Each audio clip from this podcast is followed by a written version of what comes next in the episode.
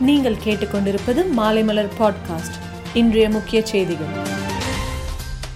ஆந்திராவில் கொரோனாவால் மன இறுக்கத்தில் உள்ள மாணவ மாணவிகளை உற்சாகப்படுத்தும் வகையில் நகரி தொகுதி எம்எல்ஏவான நடிகை ரோஜா தனது அறக்கட்டளை சார்பில் கபடி போட்டியை நடத்தினார். கபடி போட்டியை தொடங்கி வைத்த ரோஜா மாணவர்களுடன் கபடி விளையாடினார். இந்த வீடியோ இணையதளத்தில் வைரலாகி வருகிறது. மேற்கு வங்காளத்தில் பட்டாசுகளுக்கு தடை விதித்த கொல்கத்தா உயர்நீதிமன்றம் பிறப்பித்த உத்தரவை உச்சநீதிமன்றம் ரத்து செய்தது.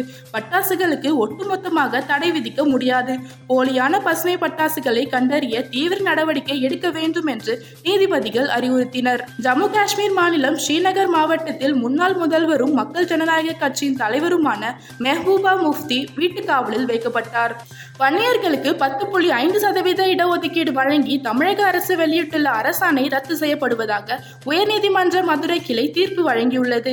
இந்த தீர்ப்பை எதிர்த்து மேல்முறையீடு செய்ய தமிழக அரசு முடிவு செய்துள்ளது.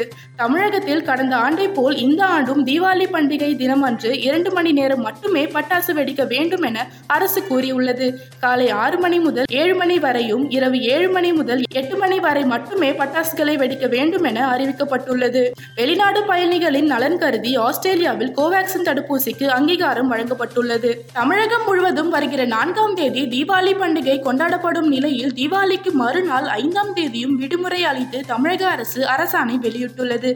ஐந்தாம் தேதி விடுமுறையால் அரசு ஊழியர்களுக்கு தொடர்ந்து நான்கு நாட்கள் விடுமுறை கிடைத்துள்ளது. தற்போதைய இங்கிலாந்து கிரிக்கெட் அணியின் வேகத்தை பாகிஸ்தான் அணியால் மட்டுமே தடுக்க முடியும் என்று இங்கிலாந்து முன்னாள் கேப்டன் மைக்கேல் வாகன் தெரிவித்துள்ளார். மேலும் செய்திகளுக்கு மாலைமலர் டாட் காமை பாருங்கள்.